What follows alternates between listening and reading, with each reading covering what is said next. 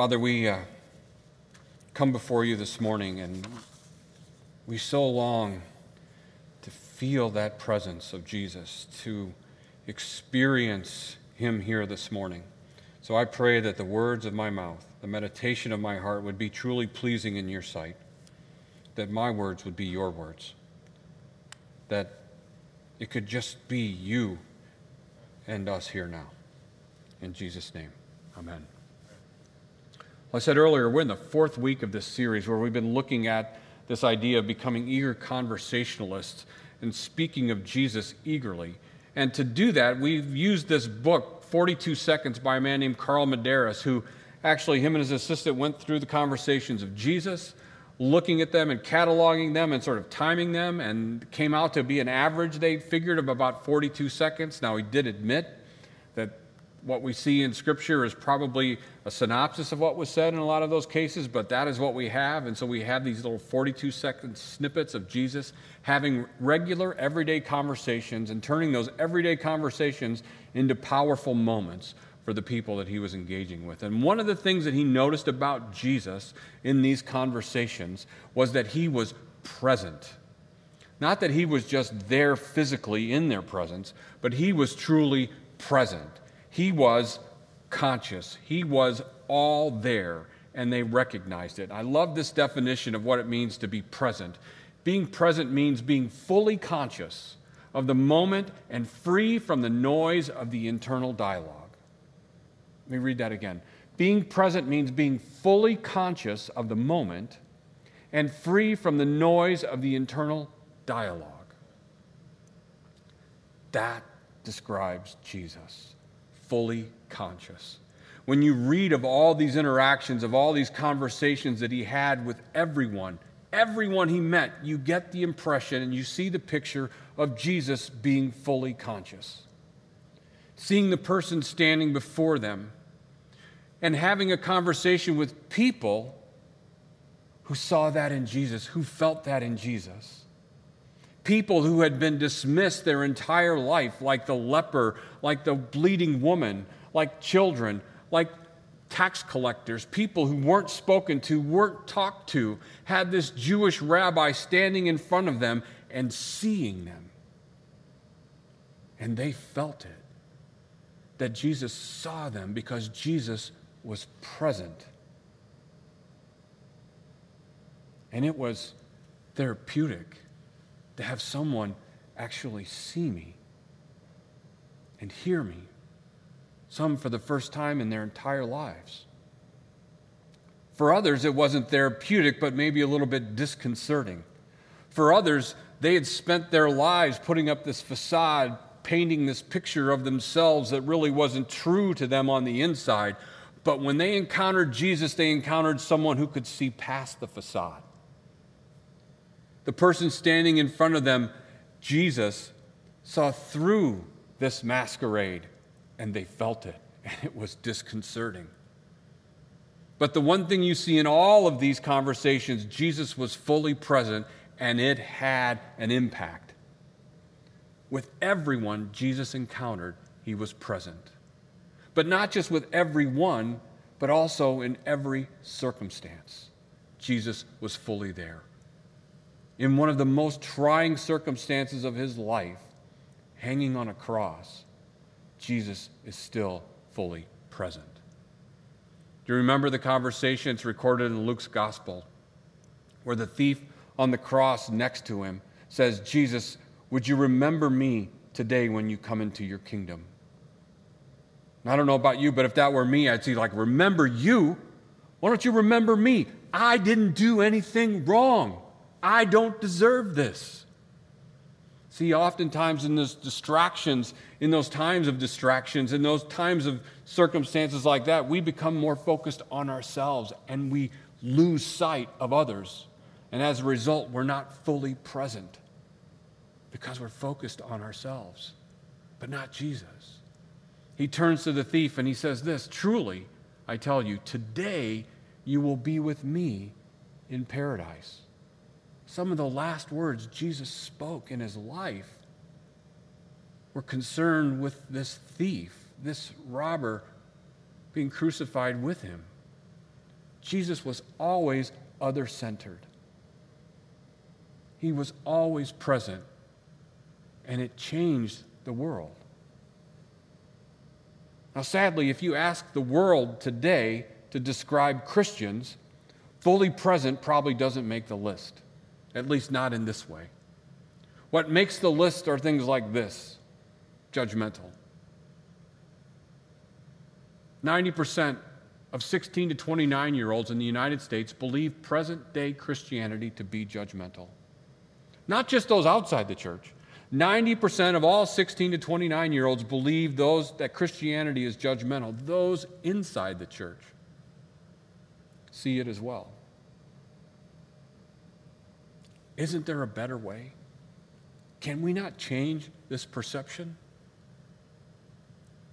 I'd like you to watch this and, and hear from a great American philosopher. Watch this.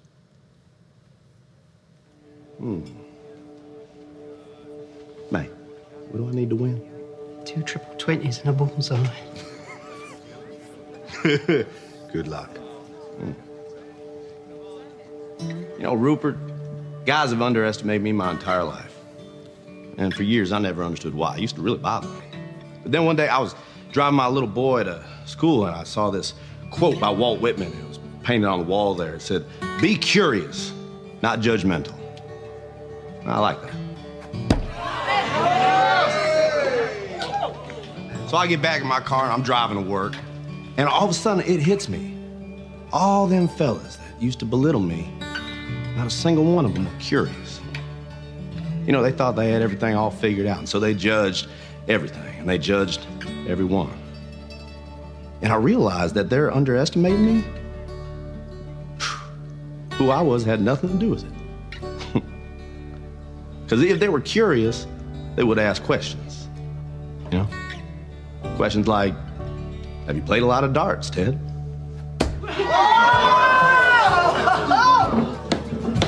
Which I would have answered, Yes, sir. Every Sunday afternoon at a sports bar with my father from age 10 until I was 16 when he passed away.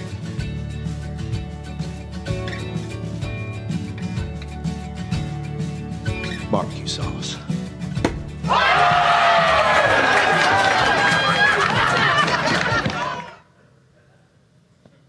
The great American philosopher Ted Lasso. But there's a lot of truth to what he says. Do you hear what he said? He said if they were curious, they would have asked questions. But they're not curious, they're judgmental. And therefore, they don't ask questions because they're constantly listening to that dialogue that's running in their heads, judging everything and everyone around them. Why you would ask questions to questions that you've already answered in your own head? That's what being judgmental is. It's disregarding the people around you and not being curious, not asking questions. If we're going to change this perception about Christianity in the United States and in our communities and oftentimes within our families, we need to be curious. We need to find that little kid that was in us when we were younger who asked why at nausea. And we need to be curious. Jesus said, Let the little children come to me. And if you do not accept the kingdom as these little children, then you can't enter it. We need to be curious of Jesus. We need to be curious of Him, and we need to be curious of the world around us. Stop being so judgmental and ask better questions.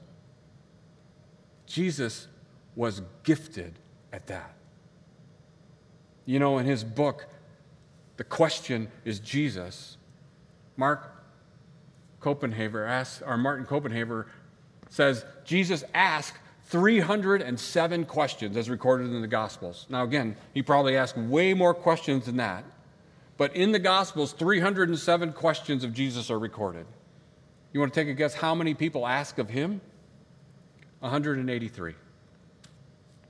Here, the author of life is in their midst, and you would think you would ask a whole lot more questions of him than he would ask of you. And so this morning, I want us to take a book, our page out of Jesus' book. In this book, Martin asks a great question Are you learning new things from and about Jesus? See, we learn a lot of things about Jesus. We can recite verses, we can tell you chapter and verse, but are we learning from him? Are we curious of him and how he did things and how he interacted with people so it would change the way we actually interact with people? What can we learn from him this morning? And one of the things we can learn is that he asked questions. He asked really good questions. And here's the thing about Jesus He didn't ask questions because he was curious. No, he asked questions because he wanted the people around him to be curious and ask better questions and stop being so judgmental and to see the person standing in front of them.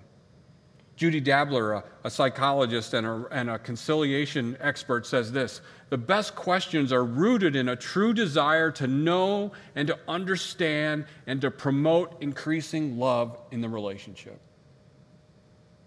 Do you see that other centeredness in that definition? This is such a Jesus way of doing things. So concerned with the other in the conversation, furthering the relationship he wasn't interested in informing, he was interested really in transforming the hearts and minds of those people that encountered him. And in the story that you heard Erica read just a little bit earlier, you see that. You see that when you're curious and when you, we start asking questions of the text. You see Jesus seeing this man, Simon, invited into Simon's home, a Pharisee Jesus goes and has dinner with him. And in the middle of this evening, Jesus asks this question of Simon Do you see this woman? Do you see this woman? Why do you think he asked that question? Because apparently Simon didn't see her. Not that he didn't see her physically in the room, he didn't see her. What did he see? the text tells us this is what he saw. It says, When Pharisee had invited him in and saw this, he said to himself, If this were a prophet, he would know who is touching him and what kind of woman she is. She is a sinner. See, Simon didn't see her, Simon saw a sinner that internal dialogue that had been going in his head when she walked into the room immediately judged her as unworthy to be there, unworthy to be in the presence and to be touching this man. Immediately, Simon is judging her, and Jesus sees it. And so he asked him, Do you see this woman? Because he knew he hadn't. Not only that, Simon didn't see Jesus either. Remember what he just said? If this man were a prophet, he would know who is touching him and what kind of woman she is, that she is a sinner, basically saying, This man is no prophet, for if he were, he wouldn't let a woman like this touch his feet. So he can't be any kind of prophet. Do you hear the internal dialogue going on within Simon? judging Jesus and this woman. And so, what does Jesus do? He does the kind thing both for the woman and for Simon. And so he tells them this parable about these two people that owed this debt, one larger than the other. And the, the man who's owed the debt forgives the debt of both people. And he asks the question so who would love him more? And he says, Well, I guess the one who had the bigger debt. He says, Ah, now you know what I'm talking about. He said, This is the problem. He says, Those who have been forgiven a lot, you can tell it by their love. But those who have been forgiven little, you can tell that by their love too. See, the woman knew that she was a sinner. She didn't need Simon telling her that she was a sinner. She knew because she heard that every day of her life. What she needed was exactly what Jesus gave her his presence. He saw her. It says she wept at his feet. She wet his feet with her tears. She kissed his feet. She rubbed his feet with her hair. And she poured perfume on his feet. The whole while, people are looking at her with, you can imagine the looks. And she heard the whispers. But yet, Jesus bends down to her at the end of this conversation. And he says to her, Your sins are forgiven. Your faith has saved you. Go in peace. This popular Jewish rabbi who had been invited into this Pharisee's house, who had heard all the things that were being said about her, bends down and looks at her in the face and says, I see you. Stop listening to that internal dialogue in your head that says you're not worthy, because I see you. And he says to Simon, I see you too, Simon. I see exactly what you're thinking. But what you don't understand is that she understands she's a sinner and you don't. And that's the kindest thing Jesus could do for him, was to show him his judgment. Jesus asks the best questions. Not because he's curious, because he wants us to be curious about him, about ourselves, and about the world. You know what? And it worked. You see verse 49? Said the other guests began to say amongst themselves, Who is this who forgives sins? the best question. Now that's the question they should have been asking. Not who does he think he is or what kind of prophet is he, but who is this man who does these things? See, when we are curious, when we are curious and seek after Jesus, he reveals himself to us and he reveals the truth in the world around us. If we go to him and we see ourselves in this story, which we should, we're the woman.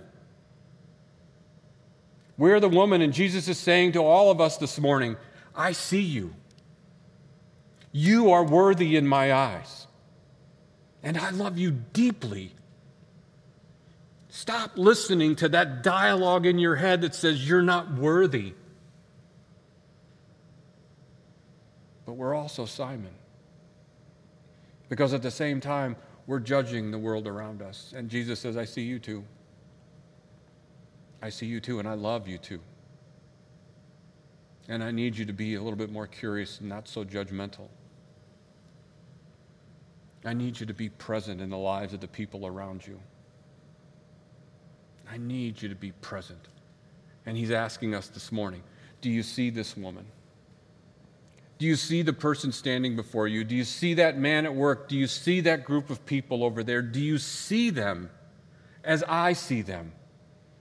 As my creation, deeply loved, created in my image, given intrinsic worth. Do you see them? Do you see them? But see, here's another truth. So often we don't because there's a cost to being present, to seeing others. The cost is we have to go beyond ourselves. We have to go beyond our assumptions, beyond our plan, beyond our schedule, beyond our stereotypes. We need to go beyond ourselves and get out of our head and start being curious. But that comes at a cost, it comes at a sacrifice. We must give up our plans, we must give up our agenda. But I would say if we're truly going to be curious, we need to develop a curiosity about God, about what God is up to. If we're going to truly be present like Jesus and curious like Jesus, we need to be curious about what God is up to. Remember, we read that God is working, He's always working. And that requires us to be present with Him, to be curious of Him. And there's a beautiful picture of that in a 17th century friar in the Paris Archdiocese. His name was Brother Lawrence. And Brother Lawrence spent 62 years in a monastery washing dishes for most of those years. But yet, people from the outside would seek him out for guidance, spiritual guidance. One of the monsignors from the Archdiocese in Paris used to seek him out regularly and recorded those conversations and kept his letters and his maxims, and he put that into a book that you can buy today called The Practice of the Presence of God. And in that book, he records this one session with Brother Lawrence. He says, he said, We ought to relate to God in the greatest simplicity, speaking to Him frankly and plainly, and imploring His assistance in our affairs as they happen. See, a lot of times we're looking for that message. We're looking for that moment. We're looking for that one piece of scripture that will carry us through the day. And Brother Lawrence is saying, those are all good things. But how about being present with God in all things as they happen? Asking Jesus, how should I speak? What should I say? What would you have me do in this circumstance? Who would you have me speak to? How would you have me speak to them? Throughout this book, you see over and over again, just in the everyday happenings of life, that's the way he conducted himself. And he said, God never failed to grant help. That's the promise of Scripture. Jesus says, Ask, seek, knock. The door will be open to you. James says, You don't have because you don't ask. Simply every day, in the everyday happenings of life, we need to be curious of God because, again, God is working. He is always working. So, if we're going to truly change that perception in the modern day mind, we need to be curious. We need to be curious, not judgmental. And we need to ask kind questions that are other centered, seeing the person standing before us, the creation of God. And finally, we need to be present. If we're truly going to change the world, we need to be present with God and with the people in our lives. We need to be fully present.